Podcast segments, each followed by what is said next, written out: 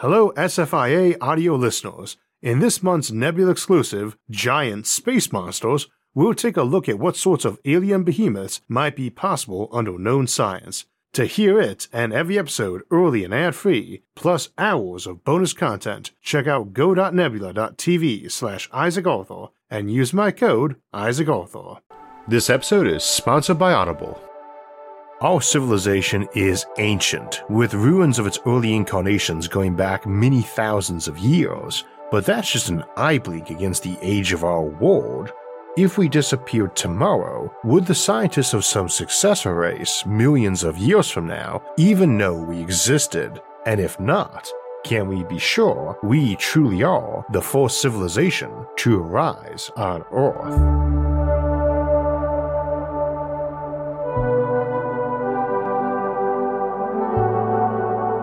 So today we'll be looking at the Silurian hypothesis and the general surrounding topics of if our civilization would leave any long-lasting evidence if we somehow disappeared tomorrow, or if we would even know if some other civilization existed here on Earth. That last one is a bit complicated by potentially coming in two forms. Life that previously arose here, like if the dinosaurs had gotten high tech and then blown themselves up, or alien life that had colonized Earth at some point and that colony had failed. Now, today is another Sci Fi Sunday episode here on SFIA, where we try to look at concepts from science fiction and ask how scientifically plausible they are. And since this has been a popular topic in sci fi for over a century now, unsurprisingly, we're not the first to look at this from a realism perspective. Indeed, the name Silurian hypothesis was coined by astrophysicists Adam Frank and Gavin Schmidt, director of the Goddard Institute for Space Studies, back in 2019, when they wrote a paper up trying to analyze how long we could expect to see ruins of civilization for. Silurian is a reference to the Doctor Who race of lizard men who arose on Earth long before humanity did, not to be confused with the Silurian period of Earth, a roughly 25 million year long period 419 to 444 million years ago, that draws its name from a Celtic tribe in Wales, where the first rock strata of the period was identified by Roderick Murchison and was inspired by his friend Adam Sedgwick, who had named the Cambrian period, 485 to 541 million years ago, after Cambria, the old Latinized name for Wales. The period between the Cambrian and the Silurian, the Ordovician, is named after a Welsh tribe. I'm probably botching some of these pronunciations incidentally, so don't use me as your reference, though I'm never a good pronunciation reference for anything with the letters R or L in them anyway. The Silurians from Doctor Who are named after the Silurian period, making their first appearance way back in 1970 when we were just getting introduced to the third Doctor. In that, he notes they should really be called after the Eocene, the period 34 to 56 million years ago, post dinos. And again, this isn't a super new idea. Almost as soon as we started getting strong evidence our planet had been around a million times longer than humanity's recorded history, and that the universe was huge and full of stars like our own sun, folks began contemplating if civilization might predate humanity. All at the same time, we were finding ever older ruins of human civilization that made the ancient era of around 1000 BC, prior to the rise of classic Greece, seem downright recent. So, sci fi from the early 20th century had ruined human and alien civilizations that were older than dirt in more books than I can count. The entire cosmic horror subgenre of authors like H.P. Lovecraft is built around it, and so are a lot of sword and sorcery genre of folks, like Conan the Barbarian and Elric of Melniboné.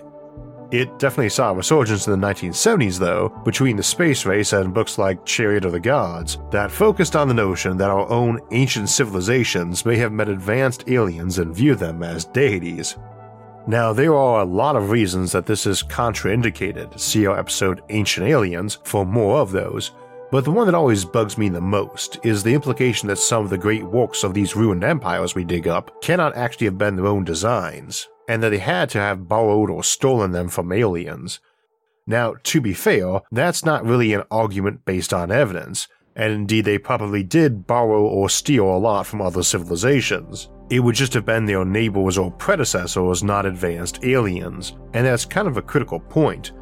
Folks often note parallels in ruined bits we recover, be it pyramids in Egypt and Mesoamerica, or a specific style of art or type of technology, and that has to contend with remembering our ancestors were quite mobile. They only had feet, theirs or maybe some animals, but they were pretty enthusiastic in using them. They were also more or less just as smart and curious as we are nowadays, so someone bringing a sketch of some sight they saw across half a continent of some cool building to show their king is not even vaguely unrealistic. What is a bit of a problem, though, is that unlike our fossil record, which honestly is pretty scant itself, there's not a million year chapter containing a trillion organisms that were on a step from the original critter to its new mutated form, of which a few hundred fossils might realistically have been made and a few discovered.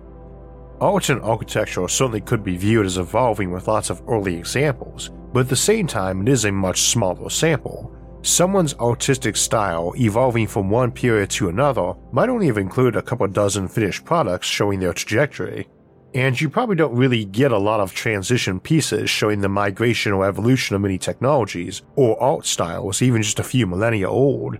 So you can have a bit of a problem trying to show the evolution of some building style or pottery style and how it migrated across Eurasia or down the Nile, which has a lot of history buried in its floodplain and delta, this would be even harder if it were millions of years, not thousands, and if entire continents were moving around and dipping under the sea, which is exactly what we think they were doing on those timelines.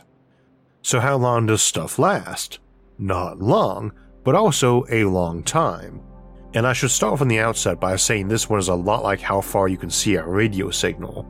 There is no limit to how far radio signals can travel, excluding Hubble shift, but you'll hear people say we couldn't hear one beyond a handful of light years, which kind of ignores all that radio astronomy we do even millions of light years away. There's no limit to how far those photons can travel. It is a question of how big the signal is, so to speak. A very high power signal that's just pulsing at a low frequency just doesn't blow much over distance, even over galaxies. Of course, nobody would really bother using that sort of signal for in system communication, because you could be cramming far more conversations in like we do. And those are the sorts of signals we expect to be mostly overheard signals, whereas the type I described is what you would use when you want to be heard over long distances by people who don't necessarily have mega receivers or even know you're talking, what we would call a beacon. In that context, we need to keep in mind that civilizations might be leaving time capsules behind that are built with the specific intent of being findable and still sturdy, millions or even billions of years later. In neither case, distant alien radio or ancient time capsules, are we assuming that this is anything like their day to day operations, but we have an entire niche industry for manufacturing time capsules, which I'm assuming means we sell thousands of them a year. Now, they wouldn't last millions of years, but that's a limit on our current technology, not intent. We have materials that would do the job, incidentally, it's just they tend to be way more expensive than a personal time capsule that someone's looking to buy on Amazon for maybe a hundred bucks. We should assume that will change the longer we are around, and we also need to acknowledge that we, thus far, do not have the technology to kill off all of humanity, or even really set us back more than maybe a few centuries. Even at the height of the Cold War, we lacked enough ordnance for that. Commentary about us having enough bombs to kill everybody ten times over again were utter hyperbole. We could build enough big bombs for that, but they would get pretty pricey to maintain, and more importantly, they need expensive rockets to get where you want them to, and bigger payloads equals more spending, and the nuclear arsenals maintained by both sides were already painfully expensive on the national economies of those involved. Boosting your arsenal up tenfold more wouldn't have achieved much of a strategic value and would have crippled their economies or basically, we can say with a decent deal of certainty that civilizations cannot wipe themselves out till they exceed our current technology level, and thus would have time capsule tech at least as good as ours.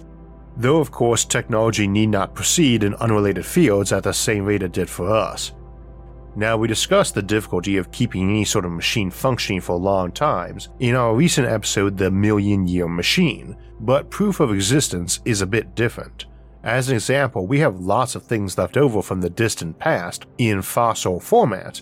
If a tree can survive as a fossil for 386 million years, the current oldest tree fossil from a quarry in New York, then so can a lot of dimensional lumber, and the big giveaway that you're looking at the remnant of a technological civilization is all the weird right angles you would find in the geological record. Geometric shapes can occur naturally, but mostly won't. All those basements and foundations that would get flooded and eventually filled with sediment, some are going to end up getting dug up millions of years later. We get banded deposits of iron left over from the ancient pre-oxygen period of Earth's atmosphere. Those are intact bits of iron over a billion years old, because of course stable elements don't decay with time. They are still iron and they are still titanium or aluminum, which does not corrode, or gold or silver, or many other metals that we have shaped into suspiciously unnatural forms. It is a bit of an unknown how long plastics would persist or how they'd fossilize, and we really can't say how easy it would be to figure out you were looking at a freeway someone built a billion years ago. For my part, I just really don't see a scenario where all those right angled foundations and all those houses and skyscrapers, and all those wheel shaped hubcaps, and all those roads with driveways running perpendicular off them are going to somehow vanish universally and not seem really obvious later.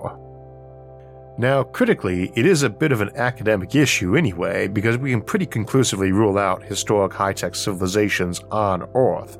And as we'll show in a moment, we can also flip it around and show why a post human civilization wouldn't have any problem seeing us, because it wouldn't be long before they arose. Now, we cannot conclusively rule out aliens starting life here on Earth, but we can say they pretty much need to have done it on day one. We do not have the DNA of anything fossilized, and we are not optimistic about finding viable DNA in any ancient fossils, even using some of the techniques we contemplated in our de extinction episode for recreating DNA from decayed or damaged DNA. Nonetheless, while our fossil record is scanty, it shows a pretty clear path of evolution and divergence. I mean, we could be tricking ourselves into seeing what we want, that fossil record really is scanty, but you would expect to see some sort of organism sporting a big brain in the fossil record during one of those eras where intelligence arose. They should have been pretty dominant. We don't really see anything breaking the general pattern back to that first single celled life, and you would think if aliens had arrived and colonized, then there would be a sudden appearance of stuff that just didn't fit. Maybe not, we tend to assume anything we find does fit, so we could have some freaky alien fossil and just fit it in through determination and an assumption of what the right answer was by everyone looking at it. Still, it feels a stretch to assume we wouldn't have at least one fossil that stuck out like a sore thumb. Maybe it lacked bilateral symmetry or such. Nonetheless, we do need to acknowledge that we cannot actually rule out either of two ancient civilization options. First, that large brains can evolve rather quickly and that one a bit smarter than humans might pop up and get to advanced technology only a few thousand years after discovering fire. Remember, humans may have discovered fire a million years ago, not really very long after we got bigger brains, though that's a bit hard to say, but we did kind of sit on it for 99% of the time we had it.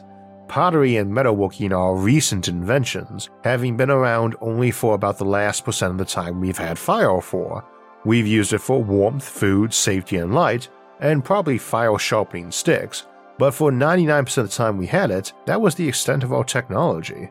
If we had been a bit smarter or more numerous, we may well have gotten pottery within a few hundred years of having fire, and it only took us a handful of millennia with our current brains to get to space from there. Had we been a bit smarter, we may have gotten to space and cheap doomsday devices in under a thousand years. Additionally, we started burying our dead ritualistically as we got smart to realize what death was, and many opted for burning almost right away. We do not want to rule out civilizations not leaving fossils because they had burial or body disposal methods that made finding fossils way less likely, meaning that almost as soon as they got big brains, they almost entirely disappeared from the record. In alien biology, that might include skulls that were not solid bone, as an adaptation to allow bigger brain growth, but which decayed quickly, or that the civilization engaged in ritualized cannibalism, bones and all, to take in the undead, so to speak. Or they just happen to be very voracious critters when it comes to finding and eating bones. In that same context, if we're suggesting bigger brains and talking about civilizations blowing themselves up, one that goes from making pottery to designing nuclear bombs in a couple centuries might leave a lot less evidence they were around due to their abridged timeline. If advanced technology almost inevitably kills off intelligent critters, then the smarter they are, the shorter their dwell time.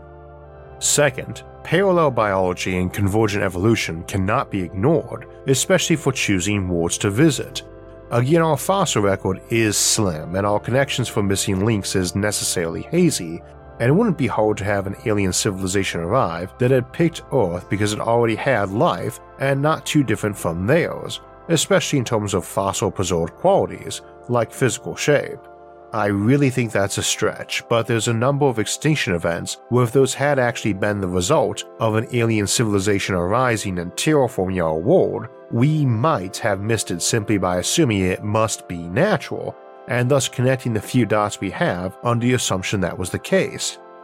As a brief tangent, that is always a worry when we're doing science, and why I tend to emphasize the point in Fermi paradox phenomena discussions that intelligence is generally going to be blatantly obvious. You can confuse a single crude tool for a natural object, but not a workshop full of tools and electronics. So, too, the ruins of a civilization might give off subtle telltales that might be harder to differentiate from nature, but a big old Dyson swarm actively existing is not going to look any more natural than New York City does. However, it is a necessary assumption in science, when looking at the universe, to greet any new phenomena or bit of evidence as being natural rather than of intelligent, paranormal, or supernatural origin. I do not think there is a more valid approach scientifically but we do need to be mindful that, just because it gives us the clearest vision overall, doesn't mean it doesn't blind us sometimes, and we may have built some houses of cards on some phenomena or evidence by assuming it was natural and shoehorning everything in to fit our expectations. The Giant's Causeway is an example that comes to mind. All those unusually hexagonal stones, so it's tempting to assume it is artificial, much as a hexagonal beacomb is, but it turns out to be a natural effect. In that same way, if we dug up an actual road built by some ancient giants, we might trick ourselves into believing it was natural. By that same logic, we might trick ourselves into seeing some extinction event and shift in biology as a natural extinction and evolution process, not some aliens showing up or future time travelers or extra dimensional entities or deities. That said, again, probably not. Even where missing links are missing, there's other stuff missing, like higher life forms. We can definitely invent a scenario where that still works, of course. Perhaps the aliens came long ago and didn't believe in colonizing to eradicate existing life, so kept themselves in domes along with their own organisms, but some of their microbes got out, or a few organisms that resembled terrestrial ones so much they didn't notice a few snuck out and didn't send out the drones to hunt them down. Or they engaged in some hybridization of alien and terrestrial life. And we don't currently believe we have any DNA from back then. It could be that our life forms native to Earth used something different, and their hybrids were using DNA, which was alien to Earth originally, or it really could be that DNA is just the norm in the universe and convergent evolution in general is a thing. See our episode on convergent evolution for more discussion of that. One other option is that civilizations actively erase themselves, and for instance, a science colony comes to study us or makes us, might release drones and nanobots to go and clean up any escaped lab samples and erase right angled ruins and such from the geological record. It also isn't too much of a stretch to assume a civilization that felt like it really hurt its native world might decide to migrate off it and restore it to a near pristine condition. There are trillions of empty worlds to colonize, but only one beloved homeworld, and that could easily involve such erasures while simultaneously not engaging in too much de extinction technologies, since resurrecting mammoths and dodos might be seen as just as bad to the new native ecology, so they just do it on artificial habitats they've moved to or made as nature preserves. That's plausible enough. We can probably bring mammoths back, but putting them back into our ecology just messes things up again, so we build a space habitat just for them. It begs the question of what happened to them, of course, these ancient predecessors, but the predecessor extinction path is less tricky in terms of the Fermi paradox than the normal non exclusivity issue of space aliens colonizing the galaxy, then somehow managing to have all of their colonies die off, so that we see an empty galaxy even though it's often been colonized by various aliens. because it's actually easier for a world to evolve intelligence twice after some partial doomsday than to have two separate worlds kindle intelligent life independently. So we do not have to assume a galaxy full of aliens for the Silurian hypothesis to apply. So, what we're seeing thus far is that we cannot rule it out, which is nice for anyone wanting to try to write a story about it, but that it would take some plot conveniences or really contrived scenarios. Not impossible ones, though, and given that I just got done warning everyone about how we might trick ourselves into ignoring such events by assuming they were natural, those events might seem more contrived to us because we assume they are not real, Reality is often stranger than fiction, and I have lost track of how many times real world events and decisions were truly made where, if they had been in a film or a novel, the audience would have rolled their eyes at how unbelievable such behavior was. Which goes to the general point of how popular such theories have been down the years, in and out of fiction. To many of us, they sound interesting but implausible, good stories. To others, they are very believable and while I strongly disagree, I can't really just dub it crazy conspiracy theories only idiots believe in, even ignoring that I try not to say that about conspiracy theories in general. Thus, much like the authors of the Silurian Hypothesis paper, I don't really see any good reasoning to think an ancient civilization once dwelt on Earth millions of years ago, but there is no really good way to eliminate the possibility entirely, and there could be a lot of at least modestly plausible ways it could have happened and we just missed it. So, of course, the other big question is how long all ruins would be around, and the big issue here is that we have to ask what the heck erased them, since it would be relevant to how long those ruins would last. If we did program some grey goo designed to erase all signs of technology, then the answer is not very long at all and it is possible a civilization aiming for techno primitivism out of a fear of the dangers of keeping technology might contemplate something like that, possibly to police dangerous technologies and prevent anyone from building them. The nanobots just seek out and destroy higher tech, and perhaps that eventually runs amok, or the civilization dies off and it eventually kicks over their traces. Otherwise, though, it's very hard to imagine anything wiping us out completely, but leaving life behind that could eventually replace us needs many millions of years to get smart enough to engage in archaeology. Give me a doomsday in which even a thousand people survive, and I'll give you a civilization that's back on its feet before our cities and infrastructure have been covered with vegetation and sediment to hide them. We examine this in detail in our episodes like cyclic apocalypses and post apocalyptic civilizations, and you almost need to do something like infect humans with a retrovirus that makes us fairly dumb to have us not repopulate and build pretty quick. Again, I could see that. Maybe we decide our tech is too dangerous and we unleash a virus to dumb us down, but then why are the cities going away as ruins? I can't really see us deleting the pyramids and other big stone structures, of which we still make tons today, out of fears of dangerous technology and runaway AI. Of course, you could have a super plague, something made in a lab, kill off every single human, and then maybe 10 million years from now, chimps, raccoons, or elephants finally get sapient and technological. And then there's all that leftover stuff yeah, all the electronics are gone, though you're likely to have buried computers who have suspicious corroded wafers full of semiconductor residue on them. Got an awful lot of abandoned mines that you encounter that probably all collapsed or filled with sediment, and they are digging through looking for coal or metal and calling the geologist, who wonders why there's a weirdly uniform corridor of sediment and fill running through those geological layers, and exploration finds tons of petrified wood and metal beams holding those tunnels up. The continents move, so the South Pole currently in Antarctica won't be in the same place a million years from now.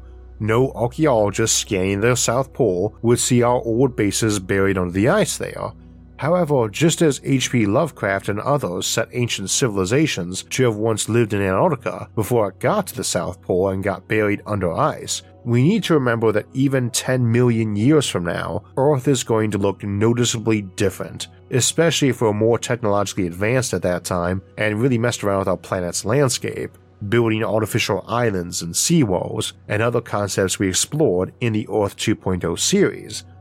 Nonetheless, I just cannot imagine that future raccoon civilizations wouldn't eventually find some remnant of us somewhere Of course, even though archaeology and paleontology are explorations of the ancient, they're not really all that order fears themselves. Perhaps, given time, we will find the ruins of some ancient civilization that once dwelt here and wonder who they were and what happened to them. That would be an important puzzle to solve, too, since whatever befell them might befall us as well, if we're not careful. So, I mentioned at the start that today's topic gets its name from an episode of Doctor Who way back in the first year of the Third Doctor, Jon Pertwee, who was on from 1970 to 1974, and Doctor Who and the Silurians was the second serial he did for seven episodes. They and their nominal cousins, the Sea Devils, who appeared a couple years later on the show, both disappeared from TV for over a decade before making a reappearance, but they did show up in quite a lot of the Doctor Who novels. As you probably know, classic Doctor Who had a very long hiatus off TV between Doctors 7 and 9, but there were a lot of books written during that period, along with audio dramas, often set during prior Doctors and also often starring or entirely narrated by the original actor.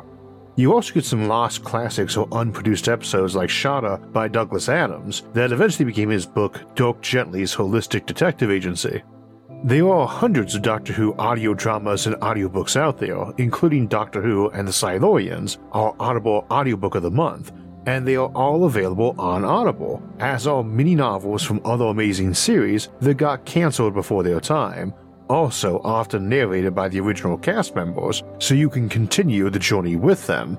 Audible has thousands of such audiobooks and dramas available, and literally centuries worth of content for you to pick from, and more being added every day faster than you could listen to all of it.